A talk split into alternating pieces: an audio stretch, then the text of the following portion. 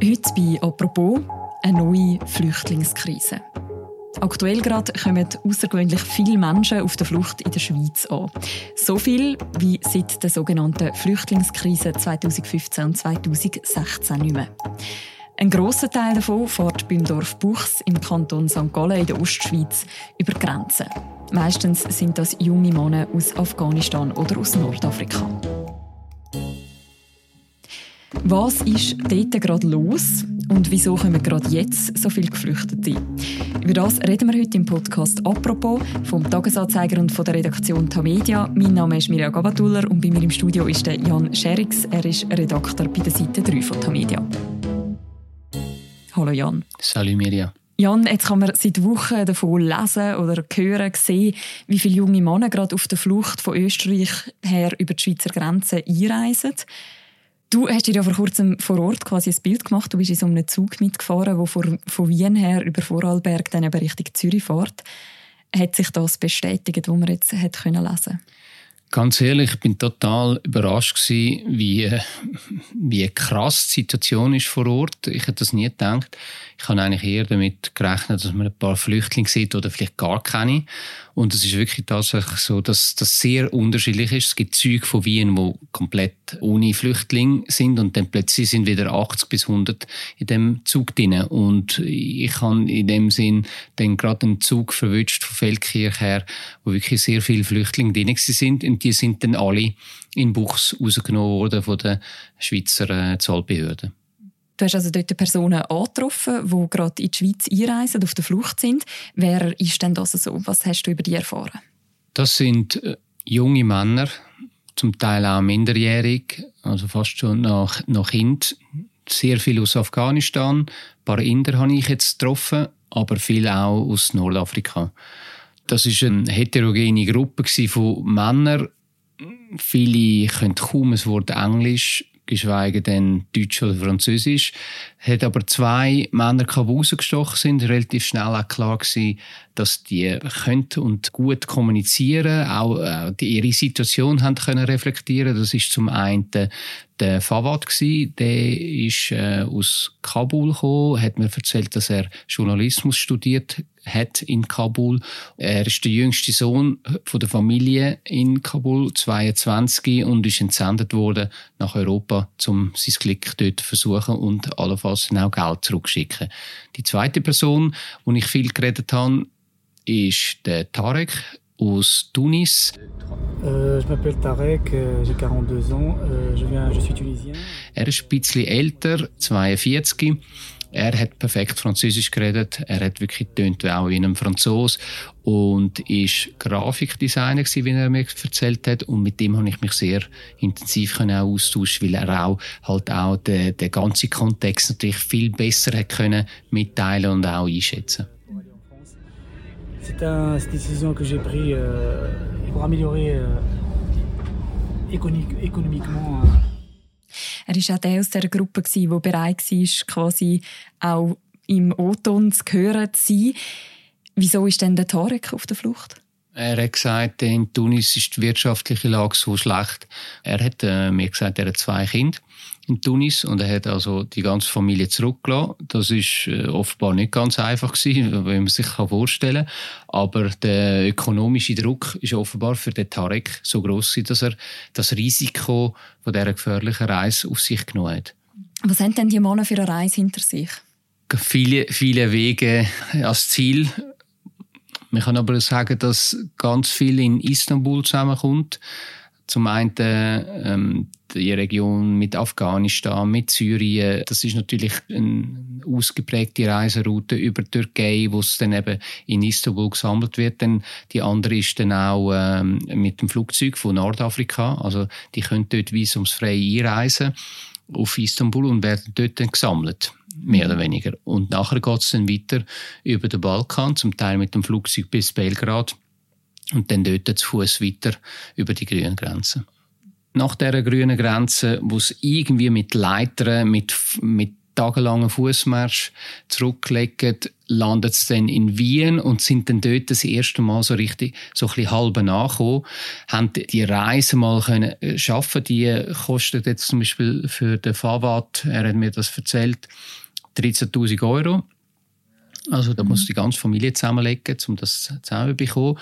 Dann Tarek hat mir gesagt, er hat jetzt fürs Flugzeug natürlich selber können zahlen und nachher dann in Istanbul 1'500 Euro zahlt für 4 Nächte im Hotel. Dort werden es quasi zusammengesammelt und nachher hat man dann quasi so wie ein Package vom Flug bis Belgrad, PCR-Test, verschiedene Dokumente und ich komme dann so eigentlich bis fast an die westeuropäische Grenze an, oder? Und eigentlich die letzte Hürde ist dann wirklich nur noch bis Wien angekommen, oder? Und dort geht es dann wirklich relativ einfach weiter mit dem Zug. Und die 13'000 Euro, die du erwähnt hast, die 1'500, das ist dann quasi wie so ein Geschäft? Das ist ein weit verzweigtes internationales Schleppernetz. Sie kommen also nachher in Wien an, Sie gehen dort auf den Zug. Was ist denn das Ziel? Wo wollen Sie hin?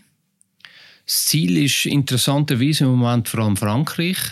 Ich habe probiert herauszufinden, warum. Es hat viel, also jetzt bei den Afghanen mit dem zu, dass viele Afghanen und Freunde, Familienangehörige schon in Frankreich sind und sie dann halt dort hingehen. Es ist auch ein bisschen billiger. Einer hat mir dann erzählt, dass eben in Frankreich zum Beispiel möglich ist, das 10. in einem kleinen Zimmer zu wohnen. Das ist schon in der Schweiz schon viel schwieriger, wegen dem Anmelden. Also es sind irgendwie ganz viele verschiedene Gründe. Paare wollen auch nach England weiter, weil die Diaspora, also die Community aus Afghanistan dort schon sehr gross ist. Also im Moment gibt es so, wie so Bewegungsströme und die führen im Moment vor allem nach Frankreich und England. Mhm. Und die führen von Wien nach Frankreich oder nach England über die Schweiz. Wie viele Geflüchtete kommen denn aktuell, wie jetzt der Fawad, wie der Tarek, in der Schweiz an?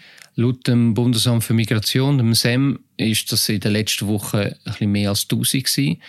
Also 1000 Leute, die über Buchs in die Schweiz einreisen. Das ist 4-mal mehr als Anfang Jahr. Mhm. Also es hat stark zugenommen. Und das sind Leute, die mehr oder weniger durchreisen. Also nur ein kleiner Teil von diesen 1000 beantragen in der Schweiz Asyl und die meisten reisen eigentlich weiter. Mhm. Du hast es vorher schon gesagt, aber durch das sitzen regelmässig in dem Nachtzug aus Wien in die Schweiz über 100 Flüchtlinge, oder in deinem Fall sind es jetzt 40 gewesen. Viele vergleichen das auch mit der Situation von 2015, 2016. Damals hat man von einer Flüchtlingskrise in Europa geredet. Gut, das ist immer schwierig zu vergleichen, aber es ist schon so, dass mittlerweile die Behörden in der Schweiz und vor allem auch schon in Österreich von ähnlichen Zustände, ähnliche Situationen reden wie damals. Damals war es halt sehr, sehr sichtbar gewesen mit dem Syrienkrieg. Da sind wirklich sehr viele Familien auch in kurzer Zeit auf Europa gekommen. Heute ist es ein bisschen komplexer, wie das Leben halt oft ist. Es hat mit der Medienaufmerksamkeit auch zu tun. Es hat mit dem Ukraine-Krieg zu tun, wo sehr viel absorbiert hat. Aber man muss mittlerweile sagen, dass die Situation sehr vergleichbar ist mit der von 2015. Inwiefern ist sie dann vergleichbar? Es kommen einfach viele Leute und sie kommen aus verschiedenen Ländern. Und eben, wenn man jetzt zum Beispiel Zahlen anschaut, laut dem SEM rechnet sie bis Ende Jahr mit etwa 22'000 Asylsuchenden. Und 2015 sind das knapp 40'000 gewesen. Also man hat weniger. Was aber jetzt neu dazukommt, sind noch die Flüchtlinge aus der Ukraine. Also es überlagern sich 2 Flüchtlingsströme. Der internationale Flüchtlingsstrom aus Nordafrika, Afghanistan plus der Ukraine-Krieg. Die Situation, die Zuströme führen mittlerweile schon dazu, dass Flüchtlingsheime in der Schweiz voll sind. Auch in anderen Ländern sind sie voll. Und jetzt diskutiert man schon wieder erste Massnahmen. Also im Aargau haben wir darüber diskutiert, Zivilschutzbunker wieder aktiviert sollen werden und das Verfahren beschleunigt wird. Also mir ist dort dran. Ich muss aber sagen, also irgendwie von einem Kollaps oder von einer totalen Überforderung sind wir noch weit entfernt. Mhm. Du hast gesagt, man hat auf der einen Seite natürlich den Ukraine-Krieg, wo viele Menschen auch in die Schweiz kommen. Aber warum kommen denn gerade jetzt auch aus den anderen Ländern wieder so viele Menschen? Gibt es da Gründe? Ein Hauptgrund ist sicher so, dass die Pandemie mehr oder weniger vorbei ist. Das heisst, die Pandemie hat dazu geführt, dass die Routen geschlossen werden, dass viele Flüchtlinge irgendwo auf dieser Route gestrandet sind. Und jetzt sind die Routen wieder offen und die Flüchtlinge wieder unterwegs. Das heisst, die Pandemie hat das Ganze nur pausieren lassen. Zweiter Grund ist die Taliban-Übernahme in Afghanistan. In Nordafrika ist die wirtschaftliche Situation sehr schwierig. Also es sind ganz viele verschiedene Gründe, die dazu führen, dass Flüchtlinge unterwegs sind, oder? Es gibt nicht nur einen, es gibt halt mehrere. Und das führt halt dazu, dass dann als Nadelöhr Istanbul, dass dort sehr viel zusammenkommen. Und man muss das irgendwie im grösseren Kontext auch sehen, dass das die ganzen Flüchtlingsrouten, das muss man sich ein bisschen wie ein Schleusensystem vorstellen, wo neu mit einem Kanal aufgeht, ein Türchen geht auf, also dann plötzlich kann man wieder über Belgrad einreisen, dann ist Libyen wieder zu, dann geht es dort wieder auf. Also das ist so ein komplexes System, das ich ehrlich gesagt auch nicht überblicke, weil es immer wieder ändert. Jetzt plötzlich heisst es wieder, in Serbien sind Grenzen zu. Also irgendwo geht es immer wieder auf und zu, oder? Und das spielt alles miteinander zusammen und das ist halt am Schluss auch ein globalisiertes Problem. Mhm. Wenn wir jetzt zurückgehen zum Fawad und zum Tarek in diesem Zug, die möchten ja weiter nach Frankreich, die Schweiz ist für sie eigentlich nur ein Transitland und trotzdem stoppt der Zug zuerst mal in Buchs. Ja, in Buchs werden sie rausgenommen. Also alle Leute, die irgendwie nach Flüchtlingen aussehen, werden dort von den Schweizer Zollbehörden rausgenommen. Dann werden sie rudimentär kontrolliert. Dann wird ein kurzer Gesundheitscheck gemacht. Aber man muss auch sagen, die Schweizer Behörden haben null Handhabe, um die Leute festzuhalten. Das wäre illegal.